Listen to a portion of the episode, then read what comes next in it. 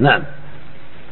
وهذا يسأل يقول سمع أن هناك شخصا فتح له مكتبا في الرياض للفتوى ويأخذ على ذلك أجرا ماليا. فيسأل عن جواز مثل ذلك وكأنه يقصد المستشارين الذين تعرض عليهم ما سمعت ما سمعت هذا أو ما سمعت أن أحد فتح مكتبا للفتوى ما سمعت لكن المستشاري هذا يمكن. موجود موجود كان بكثره وفي سؤاله يمكن في امور على ذلك أجر في يمكن مثلا وغيرها لعله يقصد المحامين. نعم. يمكن. المحامون لهم شأن آخر. وهم اللي ينوبون عن أصحاب الخصومات. هؤلاء لابد يتعلمون طرق الخصومات و... وما يحتجون به لدعواهم. هذه مسألة ثانية مسألة المحاماة. هي هي الوكالات يعني.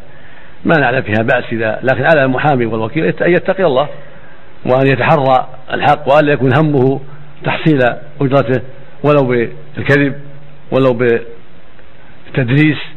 يجب عليه أن يتقي, يتقي الله وأن يكون مع الحق. فإذا كان الخصم مبطل ويعلم أنه مبطل لا يجوز له يساعد على الباطل. الحديث الصحيح من ادعى دعوى يتكثر بها لم يجده الله إلا قلة.